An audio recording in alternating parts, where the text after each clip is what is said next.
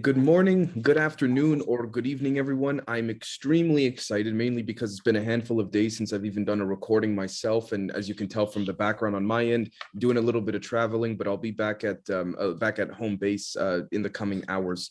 Uh, without further ado, though, I'm very excited because we're going to be delving into a couple different things today with a couple of my favorite people. We have Mason and Scott with us. How you guys doing? And of course, Scott, the floor is yours. I'm doing good. Uh, how you doing, Mason? Doing good, man. Glad to be here as always. It's ought to be fun. So we're gonna touch on a few different things. Uh, uh, so Schumann resonance is pretty interesting. Uh, there's a lot of different correlations that uh, that that relates to. It relates to the, the frequency that the heart beats at. Uh, it touches on uh, how that can be detected like three feet from outside the body. So in three feet to the front, three feet to each side. So there's a six foot circumference of the human body that's detectable um, through science. Um, the Schumann resonance also has effects on the human brain and and the waves that that uh, produces. And we're going to get into uh, some other things too. But without uh, getting too far ahead, let me uh, start screen sharing here. Share the audio. All right. So first of all, what is a Schumann resonance? Um, in 1893, George Francis Fitzgerald noted that the upper layers of the atmosphere must be fairly good conductors. Oh, I'm getting ahead of myself. Let me just go straight to the notes. They're pretty good. So uh, the Schumann resonance is weaker magnetic fields than the magnetic poles produce and there is a cavity essentially of air, right? You have the conductive earth and the ionosphere, which is very high up. And the Schumann resonance is low magnetic frequencies that are able to travel around the earth inside of that cavity between the earth and the ionosphere. There are, there's a primary resonant frequency, which is 7.8 hertz or cycles per second. But there are also seven additional uh, frequencies around that. We have 14 hertz, 20 hertz, 26 hertz, 33 hertz, which is an important one again, I'm sure, 39 hertz and 45 hertz. Um, now, uh, being that they're eight in number, it, it, it to me, it speaks to uh, not not just brainwaves, but also the chakra system, right? So you have seven and an octave, um, personally. Now, uh, let's go over here. We'll go to the magnetic. flux Sorry, Scott, before, before you move on, could I jump in real quick on the? Please do. Wikipedia right back there. Uh, Thank you. Okay, so we see here, all right. Um, Hence, the second paragraph from, oh my gosh, the timing of this is quite peculiar. So let's, let, let me start from the top here. In 1893, George Francis Fitzgerald noted that the upper layers of the atmosphere must be fairly good conductors. Assuming that the height of those layers is about 100 kilometers above the ground, he estimated that oscillations, in this case, the lowest mode of the Schumann resonances, would have a period of 0.1 seconds. Because of this contribution, it has been suggested to rename these resonances Schumann Fitzgerald, resonances. However, Fitzgerald's findings were not widely known as they were only presented at a meeting of the British Association for the Advancement of Science, followed by a brief mention in a column in Nature. Hence, first suggestion that an ionosphere existed capable of trapping electromagnetic waves is attributed to Heaviside and Kennelly in 1902. What's interesting is that it seems that this sort of um, postulation in 1902 took place only a handful of months after the very big mathematics and physics pro- um, conference in London took place. And we see here again Oliver Heaviside in correspondence with Kennelly, you know, uh, Heinrich Hertz, uh, James C. Maxwell. We see the same names popping up. Now, what's interesting is that it took another 20 years, as I'm reading here, before Edward Appleton and Barnett in 1925 were able to prove experimentally the existence of the ionosphere.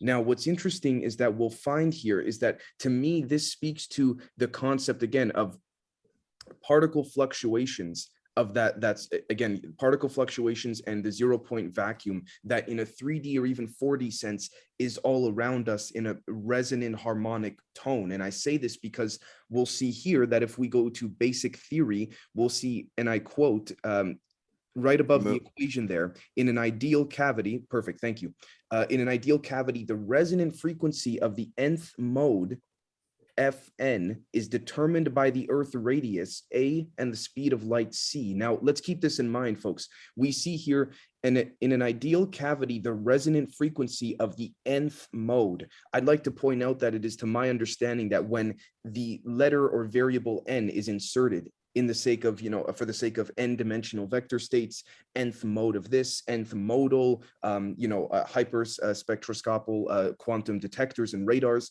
N simply represents, honestly, in layman's terms, part of my English, we have no fucking idea.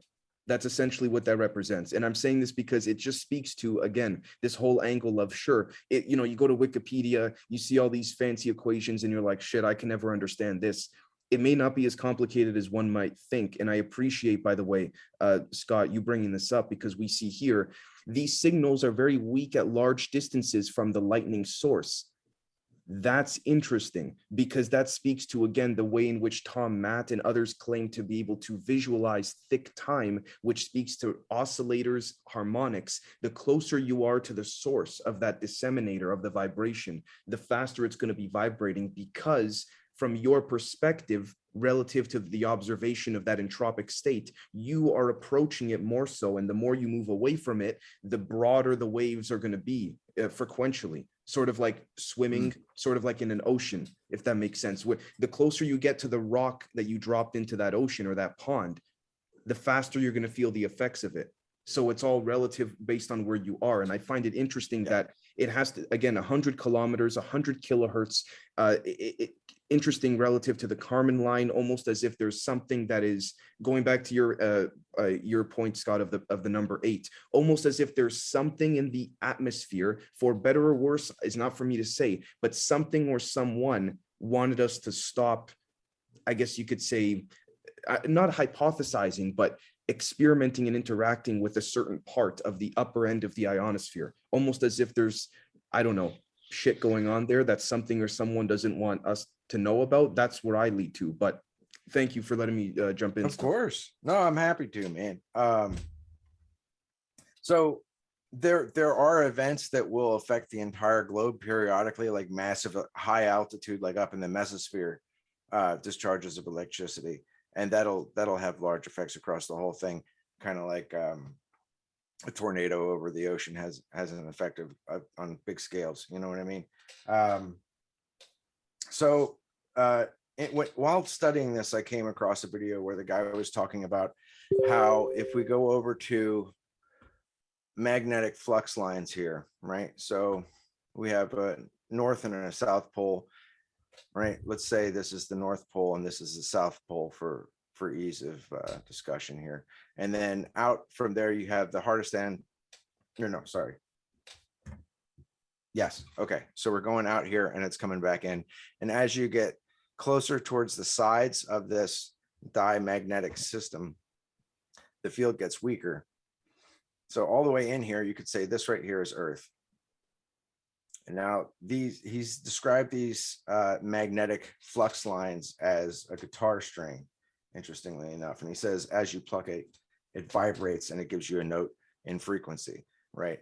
Now, the magnetic flux lines of the Earth are many orders of magnitude stronger than the Schumann resonance. The Schumann resonance is is really small in comparison, um, which uh, also correlates to um, the international standard of music, which is 440 hertz, right?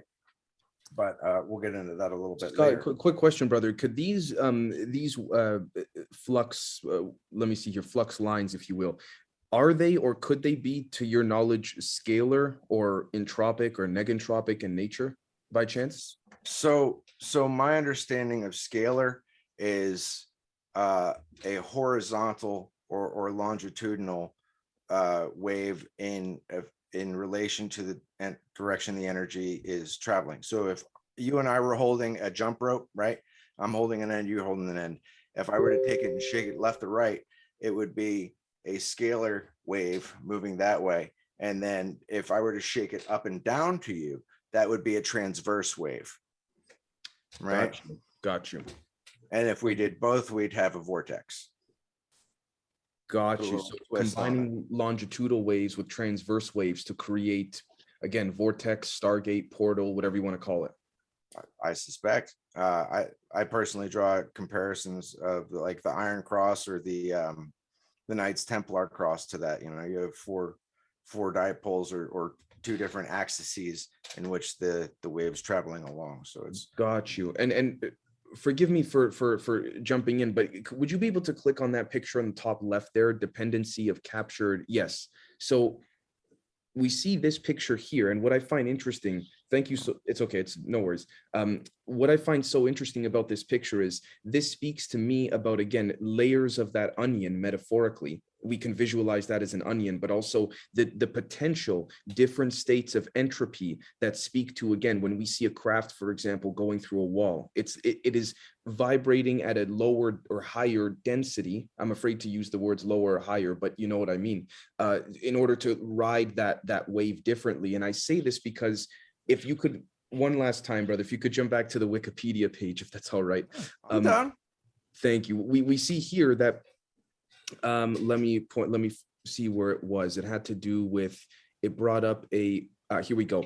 The right below the equation, the real Earth ionosphere waveguide is not a perfect electromagnetic resonant cavity. Losses due to finite ionosphere electrical conductivity lower the propagation speed of electromagnetic signals in the cavity. Now the question then becomes okay, what is a cavity or what what could a cavity be in this particular regard? Well what's interesting is that right above the equation we'll see here in an ideal cavity the resonant frequency of the whatever we have no idea what it is mode is determined by earth radius by the speed of light and all of that. Now a cavity is essentially you know a, a containment of a particular set of whatever environmental states it derived from that and then contained it. And what's interesting is that photons, according to Dr. Hal Puthoff's 1994 presentation, photons, when you put them in a cavity, regardless of what stress, pressure, environment the cavity's in, generally speaking, the, the photons do not de-excite, which speaks to,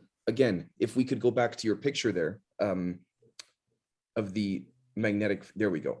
Perfect. It's interesting that, again, these circles seem to represent not just layers of the onions, not just entropic states of of again like you said transverse transversal and longitudinal um whatever you could say phenomenon events you name it but they also seem to represent different states of that cavity relative to the power source that is emitting that cavity or emitting that energy that could create the layers of the cavity to be harnessed and dare I say ridden, kind of like surfing a, a- wave, if that makes sense. So it's interesting you bring this up because uh, not to jump the gun on your presentation, we see here that, uh, I mean, it's been brought up in the past, Fluxliner has been the name of some of these ARVs, alien reproduction vehicles. And it's interesting that maybe the Fluxliner is riding the flux of some of the lines of these scalar, transversal, and longitudinal waves, uh, waves, excuse me. But thank you. I promise I won't. No, no, won't dude, it- I don't mind at all, honestly. So, uh, to your point,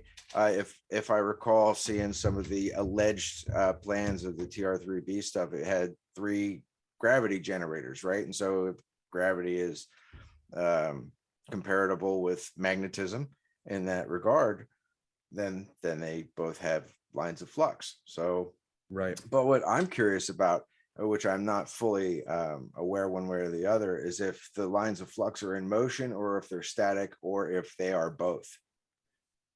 You know what I mean? In a superposition kind of thing. Sorry, could you repeat that one more time just for the audience? That's a really Uh, good question, in my opinion. So, so I don't know. Uh, maybe, maybe someone in the science community could answer this question for me. With a magnetic field such as this with lines of flux, if the lines of flux are in motion, if they are static, or if they are both in a kind of a quantum superposition kind of way. Um, That okay, oh my that I want to thank you for that because what's interesting about that is that speaks to the um, discussion that we had a while ago about, uh, I think I had it maybe with Brandon about randomness versus indeterminism relative to Nicolas Gisin's uh, proposals, which is that again, that speaks to the same set of three variable uh, potentials that you just listed there, brother, which speaks to the uh, G potential that Maxwell brought up in his equations. And wow, I, I can't, I'm seriously for the audience, I'm realizing this in real time. So you said you are wondering if the scalar or the flux liners or the, the, forgive me, the, the magnetic fluxes are in motion, static, or they could be both in a sort of non-local quantum entanglement sense. Mm-hmm. That's Very interesting. Schrodinger, right? Schrodinger, right, because it speaks to this whole concept of, again, Einstein's theory of general relativity or even special relativity, which is that it's not that it is wrong, but rather incomplete, which speaks to James Maxwell's G potential being removed, which was the third potential, which speaks to the concept of duality, right? You have, you know, bad, good, up, down, left, right, you name it, uh, you know, uh, black, white, whatever you want to call it. But then you have that center point, and that speaks to me as well as Nicolas Gisin to Nicolas Gisin's thick time. The whole thing of is it going to rain tomorrow? Yes, no, or neither or both, because it has it has yet to be determined, if that makes sense. And to me, that speaks directly to your question. Are the lines of flux in motion, static, or both? I think this third option of both in a state of it has yet to be determined is separate from that of the concept of randomness and AI predictability. But I think that's what brings in the um, the intuition angle from it. And I, to me, this also speaks to what we may be confined in geometrically, because there seems to be a limit, whether doing shapes, whether doing mathematics, whether doing, whether asking questions like you just did, there seems to be a limit. It's either yes, no, or third option. And any other options are not possible because they cannot be, they can be proven, but it's more difficult to think of them whilst getting to that point of provability, if that makes sense. Um, sort of like the Fibonacci, Tribonacci thing, but uh, Mason, please, brother. Oh, all right, I'm gonna try to jump in here. Um, This is so great. a little by the way. while ago, we Uh, you. were, we were great. asking if the Schumann resonance was, was scalar. Um, and so then I think Scott, you a minute ago were saying something about, uh, scalar and tensor waves and then the two combined together creating a vortex. And so looking at this and then everything that we were just talking about, I'm wondering if, if the Schumann resonance is scalar and if our own bioresonance is more of a tensor, I don't know if that's, that's true or not, or I'm just, I'm just like postulating, but what if the two together, because, because I know something that we are maybe gonna touch on today is, is the connection between the human resonance and our own bioresonance and whether or not the two interact.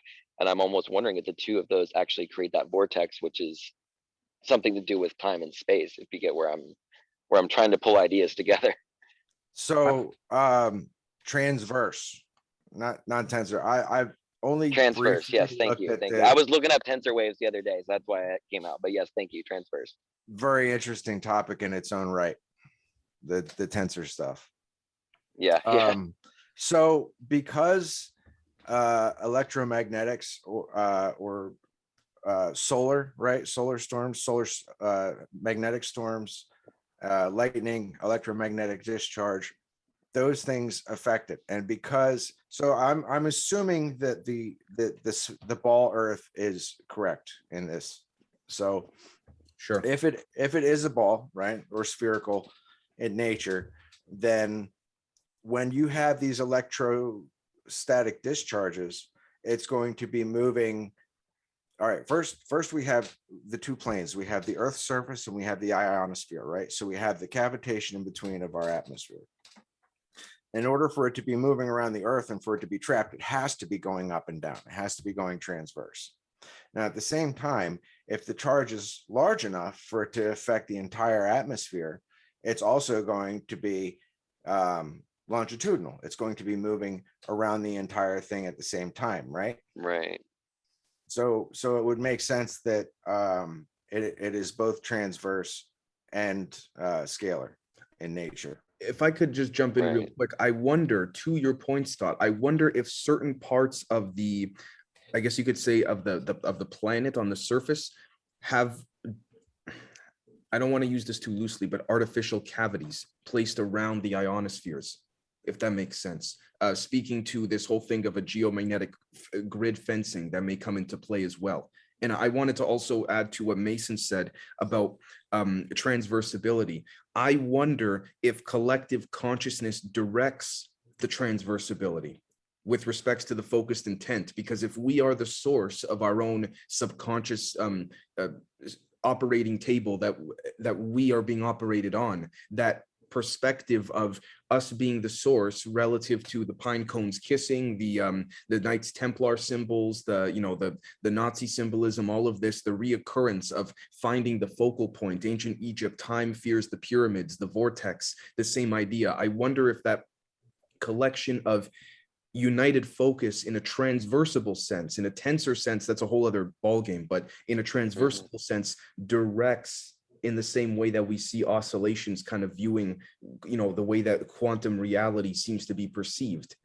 It, as the, you know, reality is only as real as the individual observing it. If that observation in that cone-like way via the photonic interpretation of our eyes branches out more cavities that via our intent that we don't even realize collectively that then create more for better or worse entropic states of of disarray chaos confusion and social media for example would only be an amplification of that that collective disarray. But i think also we can use it i don't mean to fearmonger i say disarray because unfortunately i think that's what's going on right now. But i think if we brought ourselves together just enough to focus just like anything else you can take that that is isness and lean it instead of negative for positive. So thank you for for letting me uh, jump in Well, we're here to have a dialogue, man. It's not just me giving a lecture because frankly, I don't have the uh, scholastic credentials to to be talking on this stuff in a in a this is how it is kind of manner. You know what I mean? i appreciate it i i just i feel bad if you jumping into your uh Please, please don't. It's it's a loosely organized collection of ideas at best, my friend. So uh, I want to show some some pictures that I found here. Um, uh, I guess we'll open with the notepad. Not that one. Nope, that's not going to cut it. Dang. Okay, you know what? I'll just have to go back to the source where I sent it. We'll go here. There we are. So these are the Schumann resonance frequencies. We have the primary frequency right here at 7.8 hertz, right? And I, I presume this is the amplitude on the left. Then 14, 20, 26, 33, 39, and 45. And you notice how these spikes are slowing down as it gets higher, right? It, to me, I, I immediately started thinking about the regular electromagnetic spectrum with, uh, you know, ultraviolet and infrared. Um, also, that apparently correlates with the brain waves and, and how our mind works, right? Um, so I took some notes on that. I'm also going to zip over to it, but just for the sake of zipping through the numbers real quick. The gamma brain waves are at 30 to 100 hertz. Beta has three subsets. That's uh, they go from uh, beta one, which is, excuse me, we'll start at beta three and move down. Beta three, which is 23 to 40 hertz, beta two, which is 15 to 23, or beta one, which is uh, 12.5 to 15 hertz. And as you can see that here, we have 14 hertz, and that's SMR, or also called the mu wave or flow state that people get into, apparently. Um, uh, moving on to 20 here, that falls into beta 2, 26 hertz over here falls into beta 3, 33 hertz over here falls into uh, let's see here, uh, that's still beta, 39 hertz.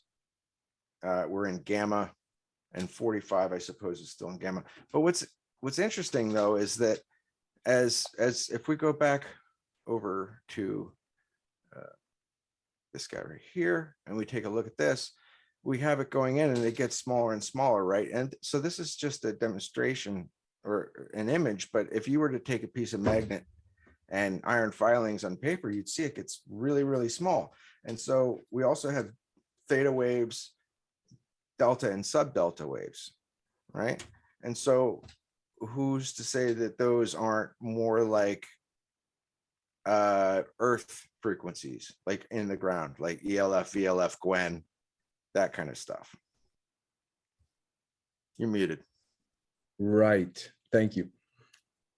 This is interesting. Okay, I want, this has led me on a whole new train of thought now, wondering if the, speaking back to, to to photons, cavities, uh, vector scalar states, transversibility all of that, and, and tensor metrics. I wonder if they're, again, I, I, I want to apologize more so to the audience because my, my intent is not to fearmonger or make it seem like we are in a trap of sorts, but it seems like even following the science, that's what it keeps leading back to, for me at least, pertaining to maybe not a trap per se, but a limitation beyond a certain level of uh, observational understanding, whether mathematically, scientifically. And I, I say this because I wonder, to your point, Scott, and to what Mason was saying earlier, if there has been some deliberate establishment within both the physics, the, the, the field of physics, the field of electrodynamics, uh, quantum electrodynamics, electromagnetic fields, and extremely low frequencies that prevent us from measuring on the surface, although I think the military can, can see this, prevent us from measuring on the surface the quantum state in which one can zoom into, for lack of a better term. I say that because when you said that horizontal line, Scott, keeps getting thinner and thinner and thinner, well, okay, in pure theory, theoretically, is there such thing as too thin? I don't think so, because if we, again, if, if we are everywhere and nowhere, it's all relative to the observational state of what we're currently uh, viewing. So if we were to say zoom in the same way someone does on psychedelics or something of the sort, you keep zooming into that line that center line, if you will, that horizontal line.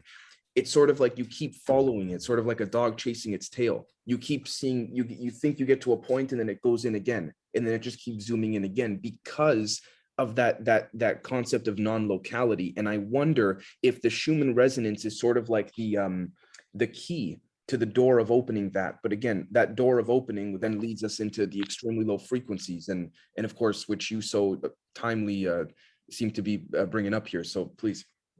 Uh, yeah, man. Uh, getting into it. So this this is where I pulled it from. Uh, Neuros Neurosonica. Yeah, neurosonica.com. Um, the the beta is apparently where we do a lot of the uh, alert and aware thinking, getting down. But here we go, slow, low, mid range. Uh, let's see here, particular reason for an optimal frequency for focus or concentration, which I, I wonder if uh, people who have ADHD or ADD have uh, not a lot of activity perhaps in this range. And I don't know if it's an environmental product or a chemical product. Um, beta 3, it's in the higher range, arousal tape, anxiety, stress, paranoia, excessive energy, and humor. So,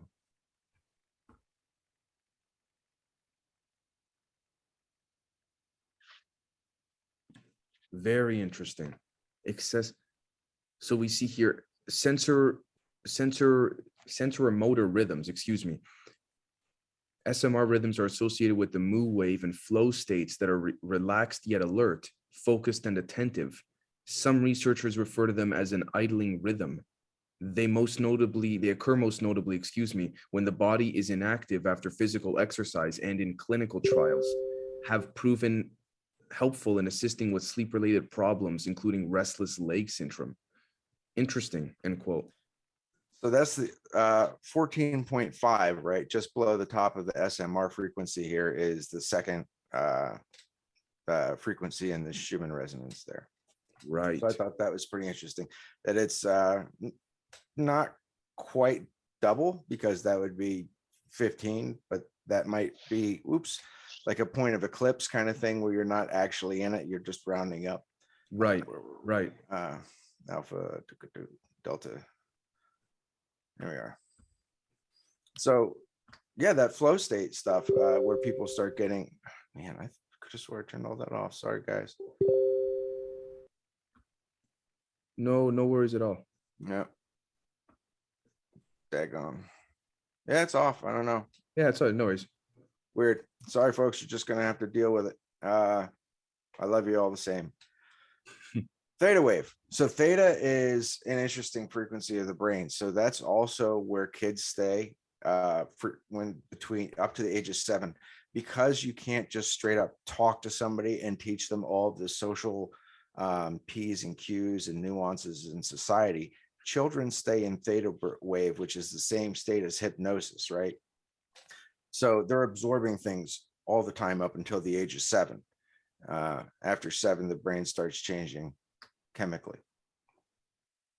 Now, I this could- is where, go ahead. So yeah, in, if I could jump in, Scott, uh, the build, I've been doing a lot of thinking lately on the building of, you know, uh, sort of, you know, the development from the ages of, you know, birth and the physical all the way up until they're the age seven. What's interesting to me is that if we think about things like, for example, um, in a, in a sort of, um, harmonic way, if you will, similar to the images of the flux, uh, cavities there that you gave, I, I can't help but think of, for example, harmonic oscillations in a natural sense that are emitting from the body from the age from birth to the age of seven almost as if again each year not necessarily well maybe having to do with the orbit relative to where one's located is building each chakra in a harmonic sense it is establishing the seven chakras in a way that speaks to like um those cavities surrounding you except this time around it's actually birthing within you. And that is why for example the concept of you know dare i say and this will be put on youtube uh, but um certain adrenal products let's say seem to be so uh, pre- uh, prevalent and favored in in the, the younger uh, generations because of that ability of that that purification of growth within the harmonic oscillation that build the chakras up until the age of seven so i just wanted to um to to, to throw that in there but thank you It's a reasonable connection. I mean, so so there's a lot to seven. Seven's a big deal. So every seven years, all of your body is constantly shedding cells, right? So every seven years, you essentially have a new body. It shed all the cells, bone cells, blood cells, skin cells, liver cells, everything, brain cells. Um, and and you know, damn, damn. So so little kids, right, being uh seven and younger, I suppose, to your point, as you're saying there, or alluding to, one might say. Um young taste buds don't handle spicy food so well. They don't do all kinds of things. So because everything's so fresh and new, I mean, there's a reason people like veal, right? Um, young cow, very young cow, baby, essentially, you know, um, spring chicken, as they say. So uh, there there is something to the youth aspect of that. Um, which For is sure. interesting because it seems to be correlated with some of these alleged you know uh, stories of of non-humans or non-terrestrial uh bipedal beings you know looking human and having very um pure like baby like skin even when they're adults. You know they claim that we we reek when they come to this planet you know things like this. So uh, yeah yep. Yeah, uh, that, that's interesting. It's not not the first time I kind of heard that. I heard that recently. Uh, some other dude was talking about it. He was talking about uh, inner earthers, saying that that we stink up here apparently. So um, that's talk about synchronicities we'll, we'll talk later but yeah Yeah, nice man. Um, yeah, the delta, the delta is interesting stuff. So as like I, I was saying, so what if what if the rate of the vibration, right, the hertz or, or cycles per second correlates maybe directly or close to the distance from the Earth? So you know, as we're we're further out, maybe closer to the ionosphere. Oops, we're closer towards the. uh Oops, I'm sorry. 45 cycles per second up closer, you know, and as we get down closer towards the earth where we are, because we're so small in comparison to some of the things I've seen allegedly uh, in history, uh, at 7.8 cycles per second. Um, I don't really know. I really don't. Um, so sympathetic vibrations, have you guys heard that term before? sympathetic vibrations um Right. potentially So- i doubt it when uh, you take, I'm sure you've seen the uh, example of where someone has two tuning forks, right, of the same pitch. They have one sitting isolated in a stand, Mm, and they strike the other one, and as they move it closer, that resonance starts to activate the other one, which is in the same frequency, right? So the vibration is traveling through a medium, the cavitation that we're in, and affecting the other tuning fork. So when I started getting into this study here, uh, the, the guy referred to it as field wave resonance. Okay, and so to that, that to me, I was like, all right, well, what's that about? And then he started explaining it, and I was like, oh, sympathetic vibration. Okay, so um, like when you are in a room that happens to have a lot of old glass, old single single pane glass in a room, and you you make sounds, and the glass will vibrate at the same uh, rate as the vibration that you're making with your mouth, your musical instrument, what to have you. Um, also called Or when you walk in a room after an argument just happened and you feel the energetic vibration and you can tell.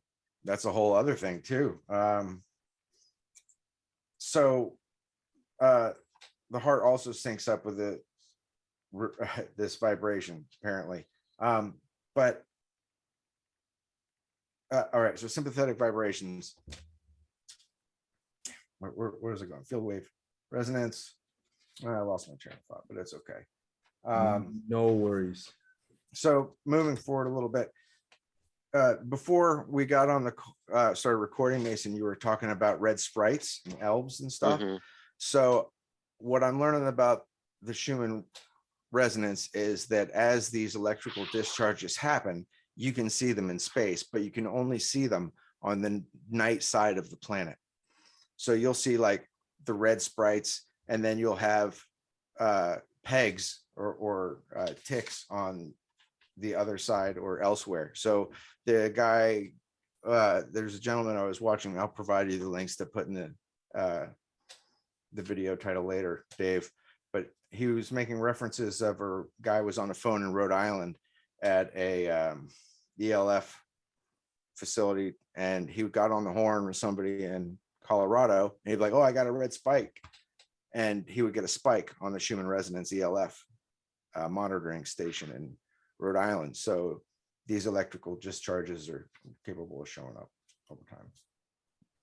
Um, Okay, it's all- well, sorry, could I, could I jump in with that? Um, I've been, d- for the past like three, four minutes, as you've been uh, breaking this down, which I, I thank you immensely for. I've been sort of doing my own little sketch and, and concept on we may, there may be a concept uh, or a potential of cavities within cavities and more denser cavities layered on top of mirror cavities, depending where we are on the planet. And um, not meaning to to detract from what you're doing, what you're showing here, but could I share my screen real quickly? If that's Go all right? Thank you. Um, Um, so I've been sketching as you've been going through this, uh, sort of the concept of, for those that recall, um, the rooms are separate games episode from three, four months back on the, uh, on the Patreon. And we see here, so the, uh, imagine this is our home. The W uh, represents the washroom, the L for say the living room, the G is the garage, say over here, the, um, we have, for example, the kitchen. Um, now, what's interesting is that it seems like adding on top of what Scott's been saying about, again, the flux, uh, the magnetic fluxes and the cavities of them.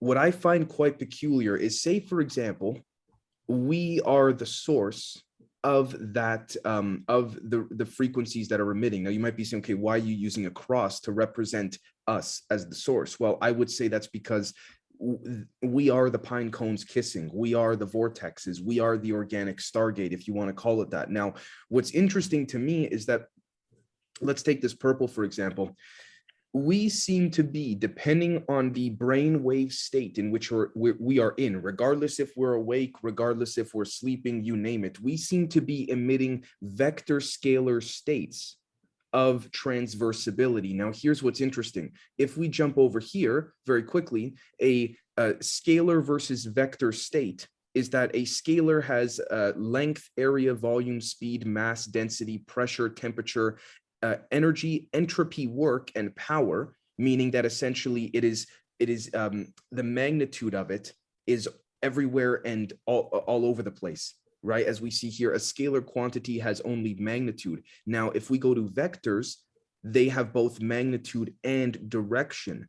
So we see vector quantities have displacement because in order for something to be placed in one state, it must be displaced in another, which speaks to that duality of things direction, velocity, acceleration, momentum, force, lift, drag, thrust, and weight, which is interesting because that speaks relative to the five observables of, you know, on the public angle of things, the UAP topic. Now, this is, again, I think a beautiful description here of something that is scalar and something that is vector, right? And if you combine vector scalar, what you then have are harmonic right angles that are being emitted from the zero point source. Now, what is the zero point source? It is that transverse line right down the middle, which speaks to Roger Penrose's collapsing the wave, which speaks to there are not two strands of our DNA, but three. Actually, I would say more than that, but we'll, leave it at three, which speaks to, again, the variability of the potential archetype of what we're living in.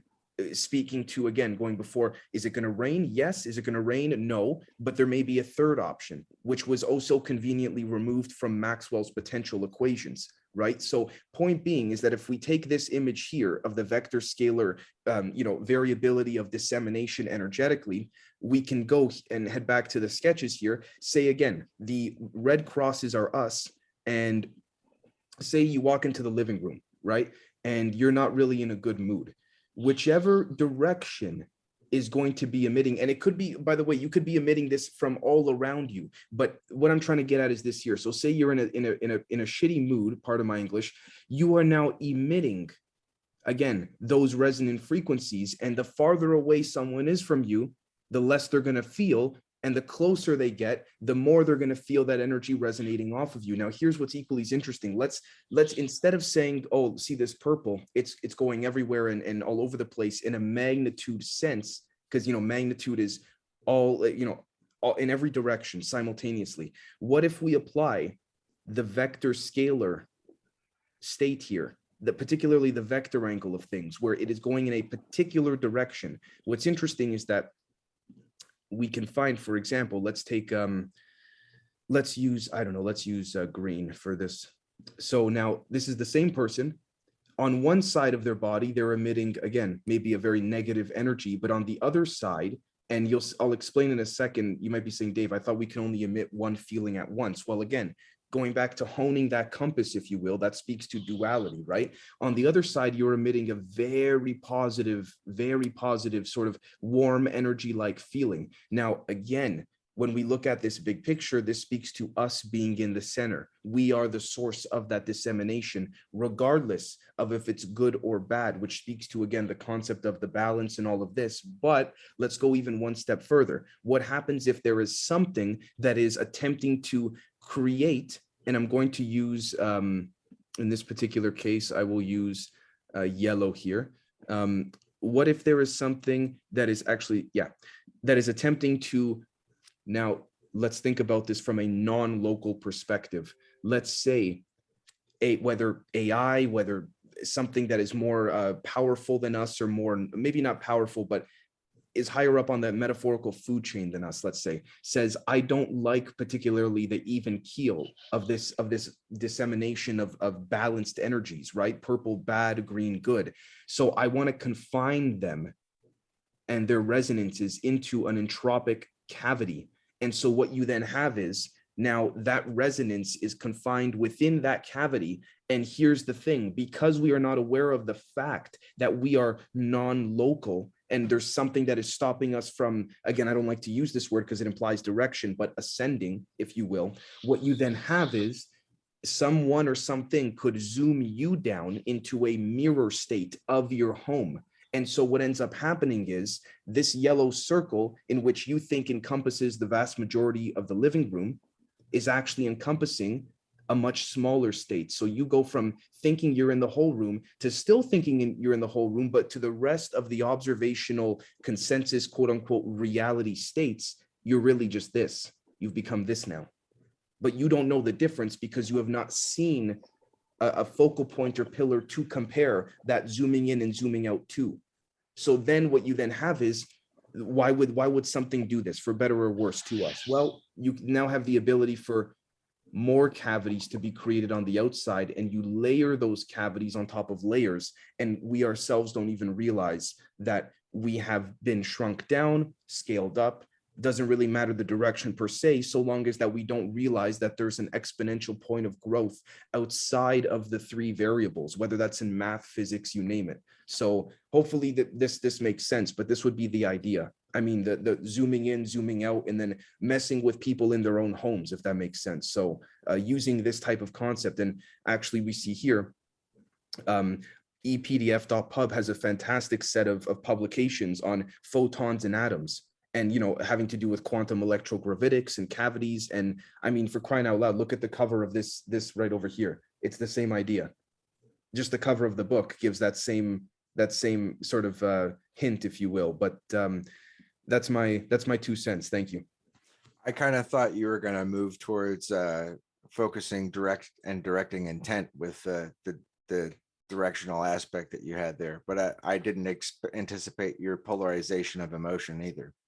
So Thank you. neat. i'm uh I, well i mean i was trying to i was going to go there too with the concept of focused intent and the direction and all that but i think enough of us or at least on the patreon have grasped it by now so it's like okay let's zoom that Mhm. out and try and again this speaks to what we just described there is a form of quantum entanglement. To those that view time as linear that right there looks like a muddied soup of god knows what. But if you zoom in what you then have is what we just laid out right there. So it's just a concept of again th- there's certain people I've spoken to off the record within the US federal government that have said, well, you know, Dave, it's quite possible with a smirk they're looking at, it, it's quite possible that, you know, we've developed more um, advanced tools to measure these things.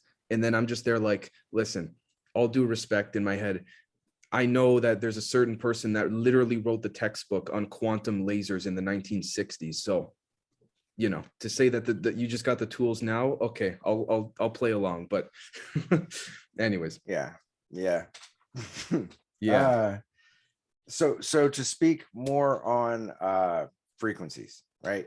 Um, I mentioned earlier, four thirty, uh, four hundred and forty hertz being the standard for musical tuning, right? Um, that was um in- uh, supported International Standards Organization in nineteen fifty-three. They helped push that, that whole thing. So there is a device called um, a CymaScope and it was invented by John, well, co-invented or co-designed by John Stuart Reid. And the uh, CymaScope um, measures cymatics, basically. So um, when they put certain frequencies into it, it's able to generate images. And when they put 432 frequent, three, 432 hertz into it, it continually produces a triangle.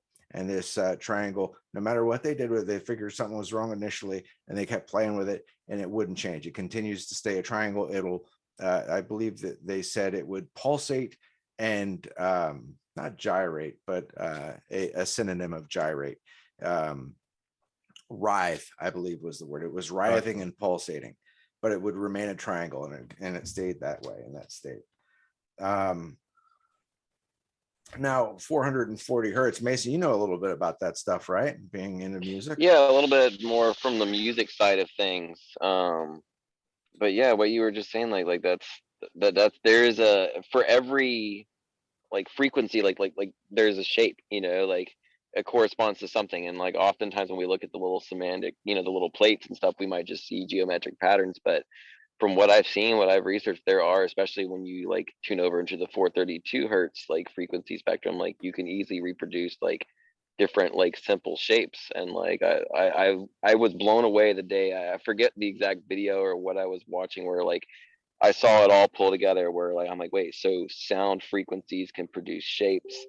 And like, you know, if you think of that in like, a, you know, not just being a two-dimensional shape on a paper, but an actual 3D or even 4D or 5, you know, however many dimensional, you know, aspects of the object, like I was just like, wait, so this is this is reality right here, you know. And then when I started to learn about the Schumann resonance and and it being a frequency, and I started thinking, I'm like, well, it's not just like it's like a it's not just a flat line going around the planet. It's an actual, you know, it has a full shape, you know, that encapsulates the entire planet. And and and I think in a sense, like you know, there there there's something.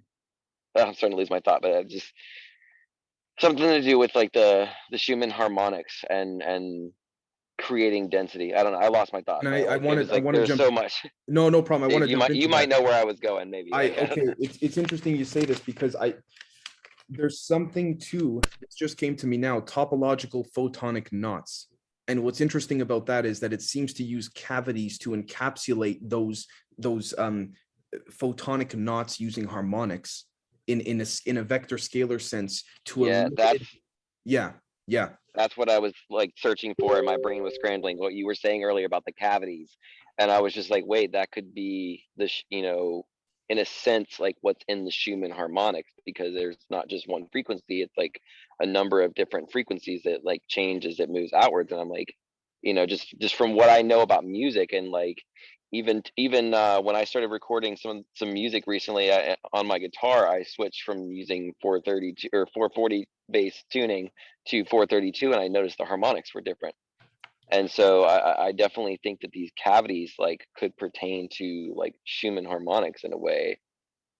we, we have also Heinrich Casimir from the Netherlands, I believe, with the produced the Casimir effect long, long ago, and Mhm. that- that won the Nobel Prize, I believe, but then kind of went quiet. And then, of course, we have um, we have the, the Casimir effect as well as the oh, forgive me, the um, ah, I, I lost it, but I'll, I'll get it. I'll get it. But Scott, please. You're forgiven. So Nikola Tesla, he said that the brain and the earth itself work on the same frequencies. Following that, he said, if we can control that resonant system electronically, we can direct and control the entire mental system of humankind. So that personally to me, knowing that um, cell phone towers emit frequencies, like everything is frequency, to, to be frank, right?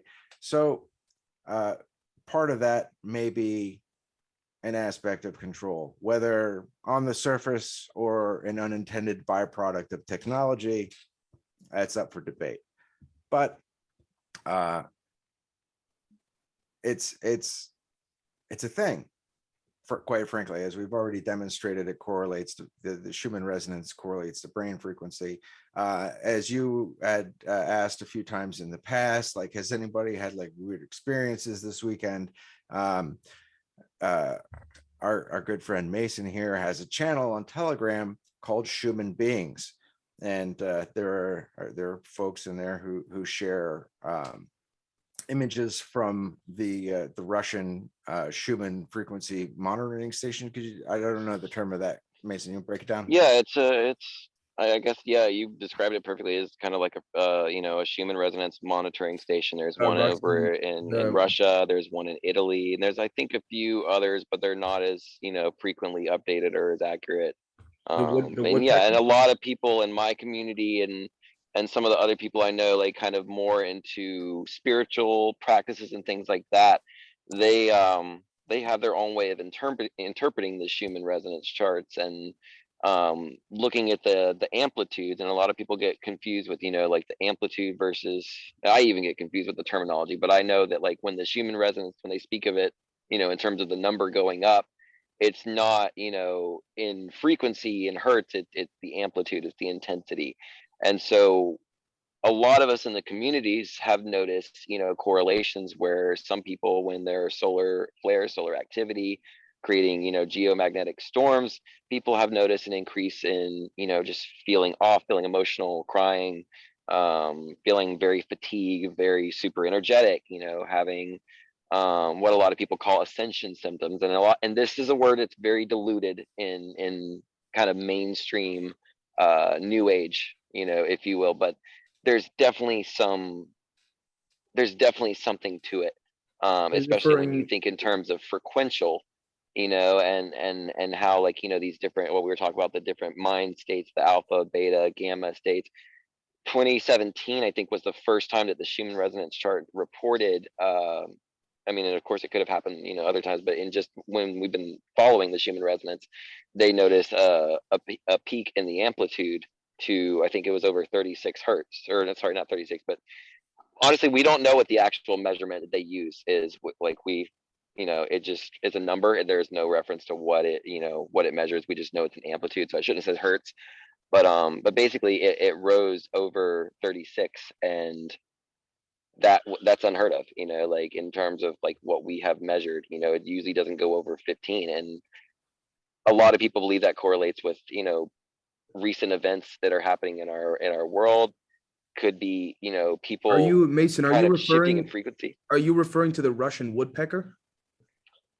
maybe i don't know I, I i'm i'm familiar with the technology but um elaborate on Those straight, those uh, interesting grid-like towers from long ago with with cones like coils that were used during the Soviet era. Um, over long Ah. distances. I believe it was called the Russian woodpecker, and there were some other European countries that sort of followed suit. But um, after the collapse of the Soviet Union, a lot of that work went uh, went to the uh, to the Americans hmm through the work of people like Lieutenant Colonel Tom Bearden and um, Colonel uh, Lieutenant Colonel John B. Alexander, and, and you name it. But yeah, I, I think that's along the same lines, having to do with the the harmonics of the earth. Instead of tuning the harmonics to of the earth to the people, tuning the people to the harmonics of the planet, and then Right, readjusting the state of environmental entropic, um, I guess you could say like uh, uh, scalability, really, uh, to- right, to that. So then you can basically have a collective set of individuals be in tune with the planet, but in a way they don't even realize. And then they can, on the surface, they can attribute that to, well, oh, you know, I'm getting aches from the rain and, you know, the right, it's going to rain, so I'm getting achy and things like this, which is fine, but not realizing on the larger collective that it's being used in a particular direction that the individual did not Right. right? And then that speaks to right. And uh, putting then, things in our faces by bending things and not, you know, again, that, that whole idea there. Right, and that speaks to everything from, you know, just the frequency of language itself, you know, like getting into like the Dan Winters type of perspective of, of, you know, of, of language and it also speaks to, um, I keep losing my thought, but, um, it's something based off what you were just saying. But, uh, you know, just the connection between people and the human resonance and, oh, oh, I, I was, what I was gonna talk about was, uh, Havana syndrome and like how, I don't know if you remember, uh, you know, I, I, I sent a video kind of through the, the telegram groups and through the Schumann beings group, uh, last year about the weird spirals that were pulsing outward from Havana on the lightning maps on the, the Windy app, you know, that you can track, you know, different weather, uh, weather, you know, you can see the lightning and different, you know, things that are moving, you know, in storms and whatever. And there were these spirals. And that was right around the time that, you know, there was an increase in the news about, you know, Havana syndrome cases. And, you know, going back to like the, you know, the people looking at the Schumann resonance charts, we've seen all sorts of weird stuff, 19 hertz, you know, a line across the Schumann resonance charts and almost like these like interjected points. And like you can see, it, it looks like interference, you know, and, and a lot of people speculate that that influences us in our in our in our brain state our, our way of functioning and you know like you said we might just dismiss it as oh it's just a rainy day oh i'm just having a bad day you know and and that's what creates you know the dissolution and and, and like the conflict among people Shout It's a- out to Philip for that, uh, discovering the yes spirals and the, yes you know, yes so, absolutely thank you yeah. it was Um, philip that discovered that Uh, real quick, Dave, I know you, I want to step on your toes real quick. No, So please, just, please. just speaking on, uh, cavities within cavities. Science and tech from Newsweek, Earth's atmosphere extends far beyond the moon, scientists discover. Right, and this is, uh, two thousand and nineteen, February of nineteen. Um, and there were also articles talking about how the Earth has enough oxygen, or excuse me, the moon has enough oxygen in its surface to sustain so many people for for so many years and all that. Um, pretty neat. So this the atmosphere extending beyond what you know the moon. Um, I don't know if because that's closer to the um, Van Allen belt, which I I, I presume is the Earth's uh, perimeter of the magnetic field from the poles. You know, if we were to go back that's to exactly what i was thinking van allen belt right? So if you're if you're sitting in uh, if you were to think of it like radiation, you know, being in an area of super high uh, magnetism probably wouldn't be very good for you. I mean, after all, we have iron in our blood and gold in our brains and all kinds of different stuff to that effect. I mean, we're also bioelectric creatures or if- electrochemical creatures. And if we apply the, the concept of, or the, the foundation of quantum electrodynamics to this, that's very simple as, okay, well, if one had the tools to then measure this, how long has this been hidden from us? And this speaks to an external uh, observation of, you know, Earth's atmosphere. What about the junk DNA within us?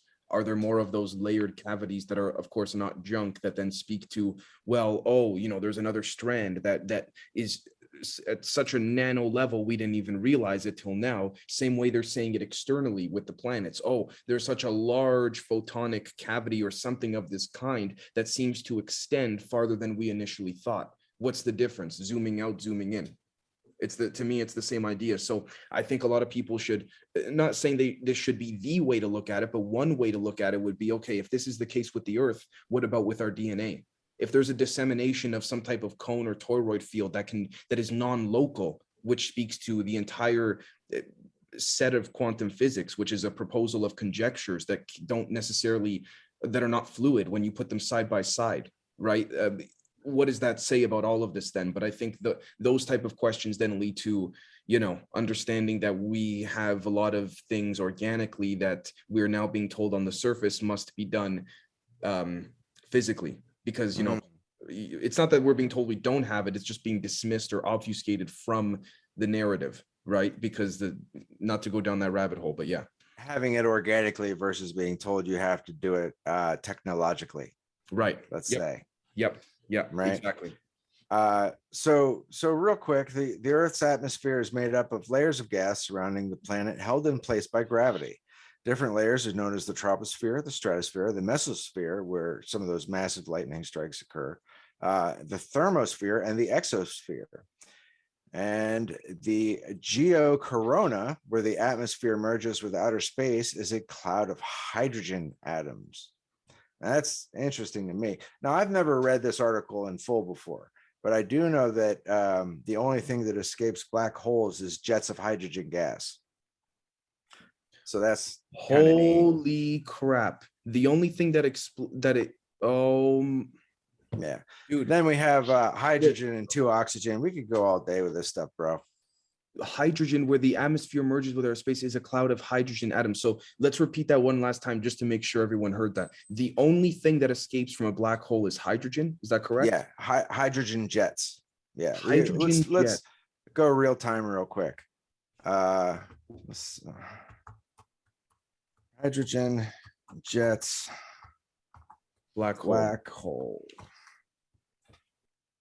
As the jet travels away from the black hole, it collides with the hydrogen cloud and interacts with the gas. It creates multiple streams of expanding bubbles extend out roughly 500 light years into the galactic halo. Uh, do why This do is black incredible. hole jets carry so much energy?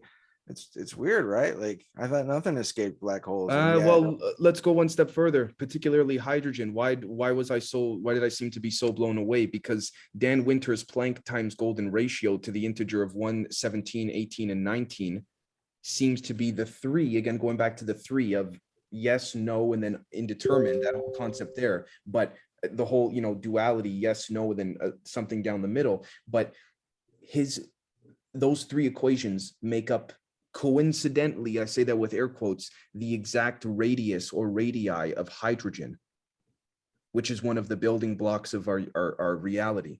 To me, that's like, whoa. And you just said hydrogen. I did not, I didn't know this is the only thing that seems to come out of a black hole when it burps those mini jets. It's right in front of us, in my opinion, at least to a large extent. Um, wow, wow, wow, wow. I want to thank you a ton, Scott, because if it wasn't for this, I wouldn't have, I, I wouldn't have known.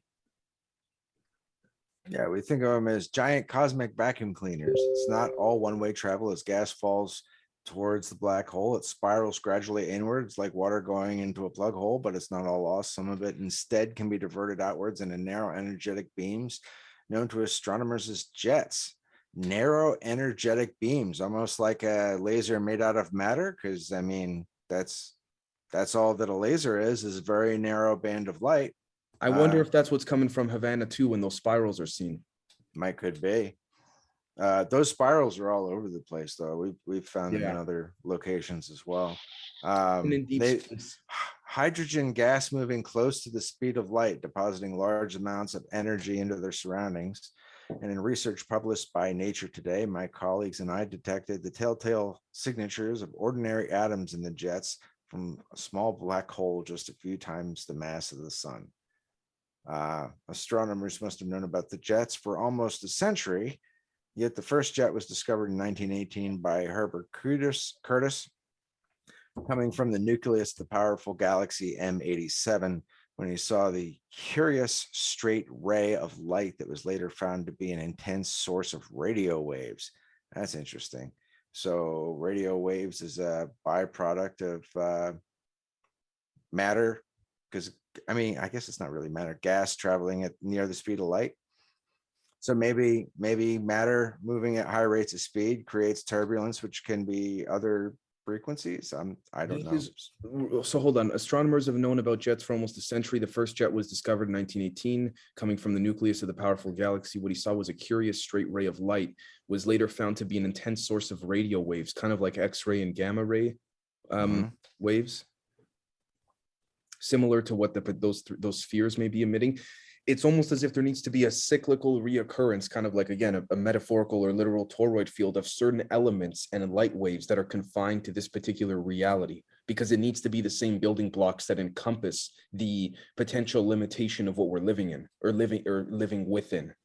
It's almost as if there needs to be that re that compositional reoccurrence because that speaks to the Ouroboros, right? In ancient times of eating itself, that whole cycle there, that it seems like it there's no other way that this this needs to be structured within the foundation of the archetypes, which speaks to um, your synthet- sympathetic vibrations that would speak to the concept of harmonics uh, within a photonic spectrum that we cannot perceive deliberately because of whatever we may be in seem to align with the touching of the pine cones. And that speaks to again the horizontal angle the vertical angle which then speaks to again uh, quadratics the, the the cube the square which also then speaks to squaring of the circle in my opinion. Because you're keeping those same elements confined within the the the the I guess you could say the um parameters of of certain building blocks such as hydrogen to that that confined space and that's why for example dare I say I think uh, amongst many other possibilities that and I could be very wrong but we see a lot of the um spheres and cubes or cubes and spheres craft particularly at higher altitudes. It seems as though it's again conforming to the set of elements that it's entering into. The same way uh, you know you can't put a call of duty character into gta same idea. Uh, when you say higher altitudes, like I, you know, I'm sure you can't come up with it off the top of your head, but I'm just curious if it's above the ionosphere. So as we're, like I said, as we're moving out and away, uh, Mm. maybe it has something to do with the intensity. You know what I mean? Like if you get too close to a magnet with a piece of metal, it's getting slapped against the magnet, right? The magnet's going to pull it into the vacuum, and it's and it's going to make contact. Maybe it's a matter of survivability, of- like so these alleged supercrafts that are the size of uh, solar systems or whatever, I don't know, larger than planets, and they they can't get close to the planet because maybe because of its mass, it would draw it in and it would act like a yeah homing beacon. I've been told it, it- if really if necessary it can, but it's not ideal because it- it's sort of like its own form of planetary um uh energetic uh I guess you could say seeding. It's its own source of orbital mechanics, and it kind of creates a part of my English a clusterfuck if you start getting close to another planet. Um, same thing that if you ha- would have a mothership of that type that you just explained, Scott, uh, interact with another mothership. It's the same idea. Too many chefs in the kitchen. They're beautifully Yeah. said. Yeah. Yep. Yeah. Exactly. So let's go from outer space back to the Earth here. Um, okay, we talked about the Earth's atmosphere. Uh, well, we'll leave the GWEN Towers for another time. You've talked about that a, a few times. It's pretty interesting. Let's Sure. get back to something that uh, other people have talked about, but I haven't had a chance to comment on yet. So let's go to starforts.com. And so this is a, a website that uh, I got turned on to where uh, apparently it's it's got a oop, no, just that uh, all over the world. We have these star forts, and this place here lets you go explore the ones in uh, the U.S., UK, Italy, France, and Canada. Right. So uh, let let let's uh, choose your heritage. Let's go with Italy since it's uh, alleged that's where these things started off. Right. Um, oh, look, there's one in Rome. Let's check that out. I haven't. I, this is we're all exploring this together at the same time, folks. Very neat. So if we have uh look Oh at my that, god, there- I've I've been there's here. a pentagon inside there. How about that? Right up against a body of water. That's, it looks like a river to me. Um, It's a cavity, So- Scott, it's a cavity inside a cavity. yeah, and then followed by cube, right, with a circle inside. Why not? Um, but so, so when I first started planning this episode out, my initial, my initial thought was like these star forts. I've seen some of them where the angles are a bit more pitched, right? Where it's, it's very steep in a draw. So I was thinking, well, if there's frequencies that are hugging the ground at extremely low frequency or very low frequency, and they're tr- traversing, I don't know if they would, which direction they would be coming from, if it's a magnetic thing, if it's going from north to south or vice versa. If they were to orient um, a star fort in that uh, the, the field, the waves would be coming towards it and go into one of these notches, right? If that would act as a condenser, right? Or a funnel to kind of I- harvest some of that low frequency. Could, can I take it one step further? Go ahead, bro. we see here again the concept of water being a natural conductor relative to things like piezoelectricity, uh, oscillation, acoustic harmonics, you name it. But if you want to talk about synchronicities, I'd like to give a very quick shout out to Riel because in real time I got a signal message where he's just been sending me some notes for some upcoming, uh, you know, brainstorming episodes and all that. And he said, "Well, what do you know? If you check Wikipedia, you'll find that the founding date of the institutionalization of Roman law was implemented in the year 1088 10 1088 and that speaks to again the concept of water being a, a natural conductor above within physics engineering mathematics 10 to the power or integer of 8 or above that speaks to Salvatore Pais when he said to Kurt Mungel, it needs to be above 10 to the power of 8. That speaks to when Veda Austin, the water whisperer, who I'm hoping to have back soon uh, on, on some new topics, talked about how fish in the water tend to, of many kinds, of all kinds really, tend to naturally gravitate towards uh, pyramid structures, triangular based structures that then emit frequencies and harmonics of 1.8, 108, 10.8, it- regardless of where you move the decimal, there's a reoccurrence there. So I wonder if the institution and implementation of Roman law in the year 1088 had something to do at a larger level that we, as we discussed earlier with the yellow circle, like in one's home, except you macro that out, you zoom that out big time. And what you're then doing to your point of what you just said, Scott, of could this star fort be harnessing or harvesting some type of bioresonant energy relative to the ether and the vacuum fluctuations that the uh, the the the the particle fluctuations uh, dump into the vacuum and then back out with new ones, almost as if we're, we're our resonance is being fed off of. This would be an ideal area to do that, in my opinion, because you have every single fundamental um, element, shape, geometry needed for that to occur. And go figure, uh, you know, this particular location you just so happen to choose seems to be the right place for that, in my opinion. Yeah, consciousness led me. So uh, I, re- I remember what I was going to get to earlier when I lost my train of thought with the sympathetic vibrations and stuff, right?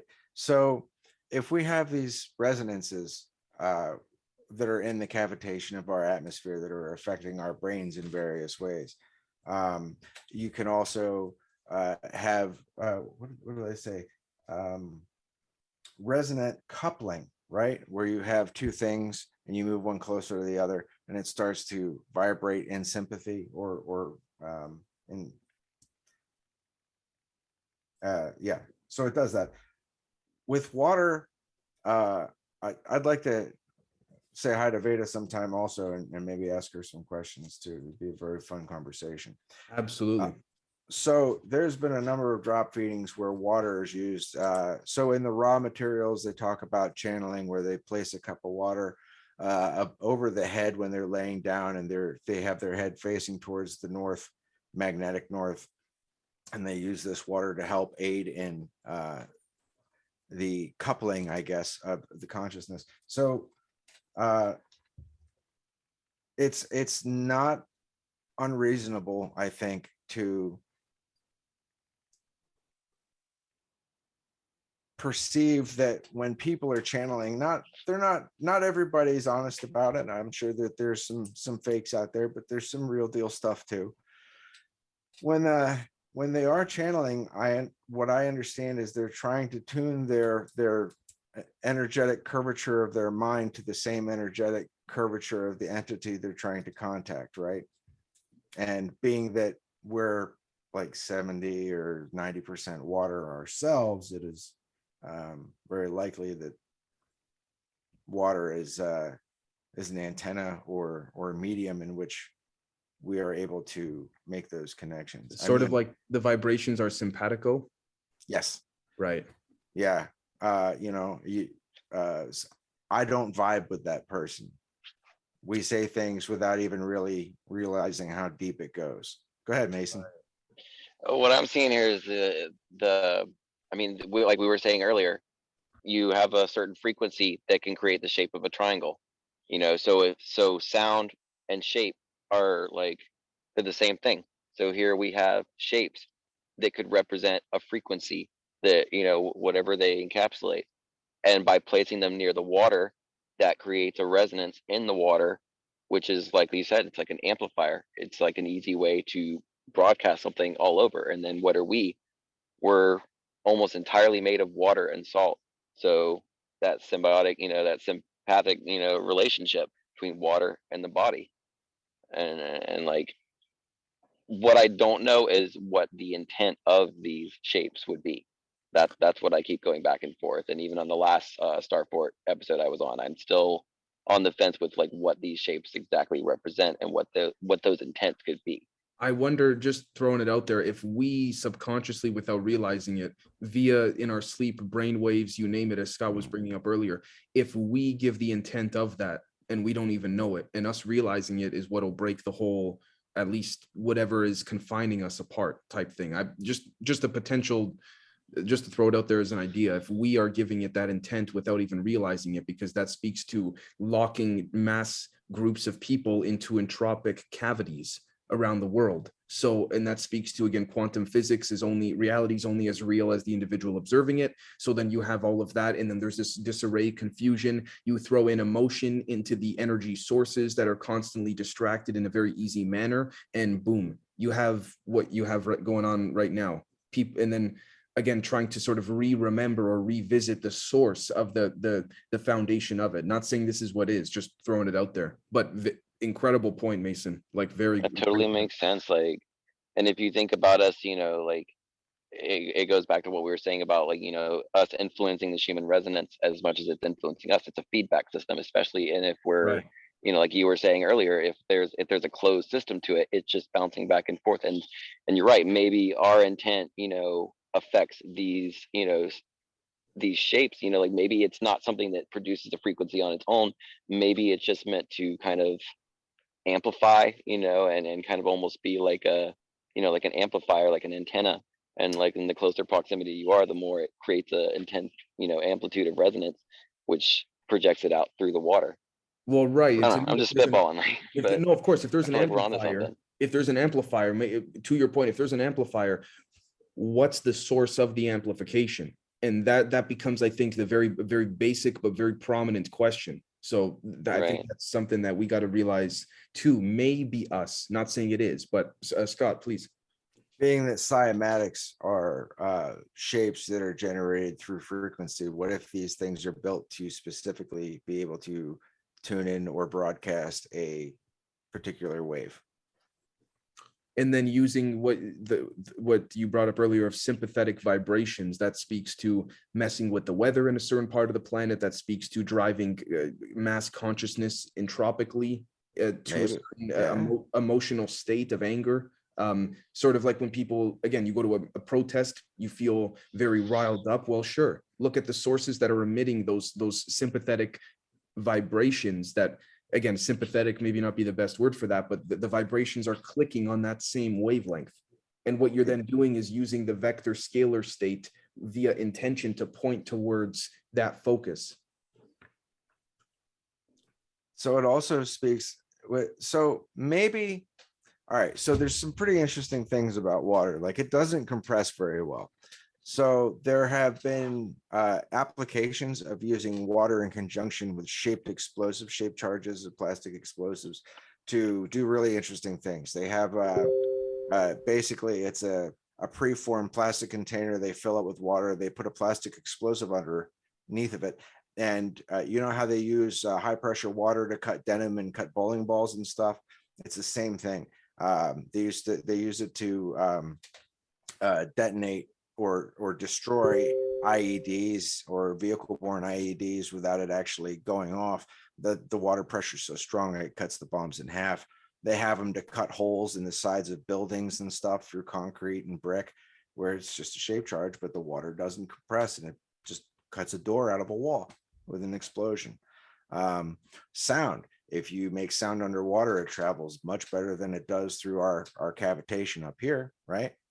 But interestingly, uh, you know, if if water is that that fantastic of a fantastic of a conductor where it can conduct consciousness, um, it, it may be better for tuning into specific things, but we have the uh, the Schumann resonance field that's going across the globe, and um, it it might could be that that is uh, one of the purveyors of the hundredth monkey effect, where you have so much consciousness uh, having a certain opinion that it starts to spread elsewhere, being picked up by these magnetic fields or magnetic waves or whatnot, and being transferred elsewhere.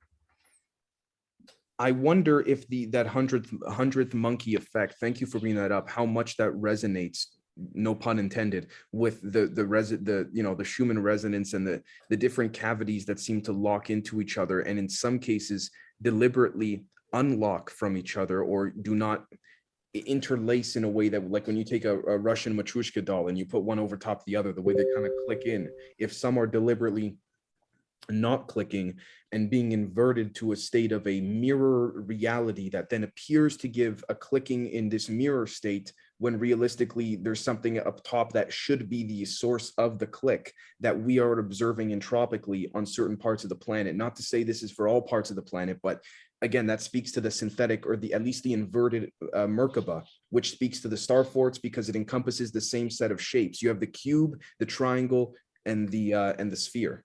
The, the cube, the pyramid, the sphere, and that seems to make up the composition of the platonic solids that then work into you know um, dodecahedrons, uh, all all of these different um, all of these different shapes and variables. Oh my gosh, that would explain as well too how you have the um the uh, uh, going off of the proposal, not not fact, but proposal that these aluminum spheres based on last week's episode may in fact be sort of like guards with the shotgun. They would utilize the three fundamental platonic solids that comp- again there's the number three that comprise the foundational uh, blueprint of what we're in. So those three points and vortices are not only a strategical protector of anything in the physical that may attack it but at the same time it is also creating that of uh, orthogonal tensor metric states using topology and what's called knots in physics k-n-o-t-s to be able to use things like the star forts, things like the ley lines to amplify that that resonance using again the sympathetic vibrations. Which could explain why certain parts of the planet, some of these spheres prefer to head to compared to others, depending on where they are at any given point in time. Sort of like again, going to vibe with with people that you vibe with better than others. Uh, so in, in what you're talking about, uh, uh, I may be off by a degree, but it could also speak to uh, 432 hertz versus augmenting that to 440. So there's uh, anybody could go to uh, YouTube and type in 432 hertz versus 440 hertz. Uh, e- emotion type in emotions and you'll find that there are videos talking about people immediately relaxing when they hear 432 uh, 440 increasing anxiety and stress Mm, a whole bunch of that stuff even kanye west was talking about a well it wasn't 440 but he was talking about 800 808. hertz yeah yep. The eight oh eight So- drums and the bass and the sub frequencies. Yep, know? exa- exactly. Um, sorry, guys, not not to not to be so abrupt in this regard, but No. would we- would we be able to cut it in the next uh, little bit? Just uh, we, I think we, we've- can yeah. call it man we've covered an awful lot of ground Yeah. so yeah. Um, but I Um, did I did sorry I did want to say uh, Scott, if there's anything you wanted to bring up to the audience um, in terms of you know your Twitter uh, or anything like that, I want to say that Scott has a very truly thought provoking feed on Twitter that I that yeah I really encourage you folks that have it to uh, to, to follow him on. And even if you don't have it, maybe you should get it just for the sake of following him, because really some of his tweets, they, they, they really go deep into philosophical thought and otherwise, but uh, I, I don't mean to speak for you, brother, but Thanks, brother. No, it's, that's, uh, I appreciate it. It, uh, if, I, I do. I, I love you too. Thank you. Uh, you can, you can find me online at the, uh, at Twitter with, uh, Curiosus Animus. Uh, you can also find me on Instagram, though I've been slightly less active. It's, uh, WTFIRGO five. Uh, what the fuck is really going on five? So. nice. Yeah, Thank you. and here, of course, this is the place to be on on uh, Generation Z Patreon. I can't thank you enough for that, brother. And Mason, is there anything you wanted to, to bring up before we call it? Uh, well, in terms of one last thought that I wanted to throw out there, like when I look at the star forts and we always see the pictures from above, I, I see them as, as pillars, like energetic pillars that shoot outward. And I make, and, and that makes me think of like acupuncture, like almost penetrating the ionosphere to, to create certain disturbances. That speaks to something that we could jump into uh, if with Scott's permission next next round something called Yeah, the- not to get us all rolling again. I know No, no, no worries. The- the close, but I div- just the wanted to throw that out divine- there before I was the thinking about it. divine command theory that's something that's interesting that speaks to to me at least scalar micro macro the divine command theory and its potential correlations to um, zero point energy and something called deontology so i'll uh i won't i won't i won't explain what those mean just i guess give both the scott and and the audience a bit of a uh, homework for fun but thank you so much everyone for for tuning in and all that and we will catch you all next time around and of course thank you scott as always for these fantastic uh ideas that just springboard into so many different areas truly can't thank you enough man Thank you. Appreciate it, Dave. And thanks for coming on, Mason. I appreciate it. This has No been problems. fun. Awesome.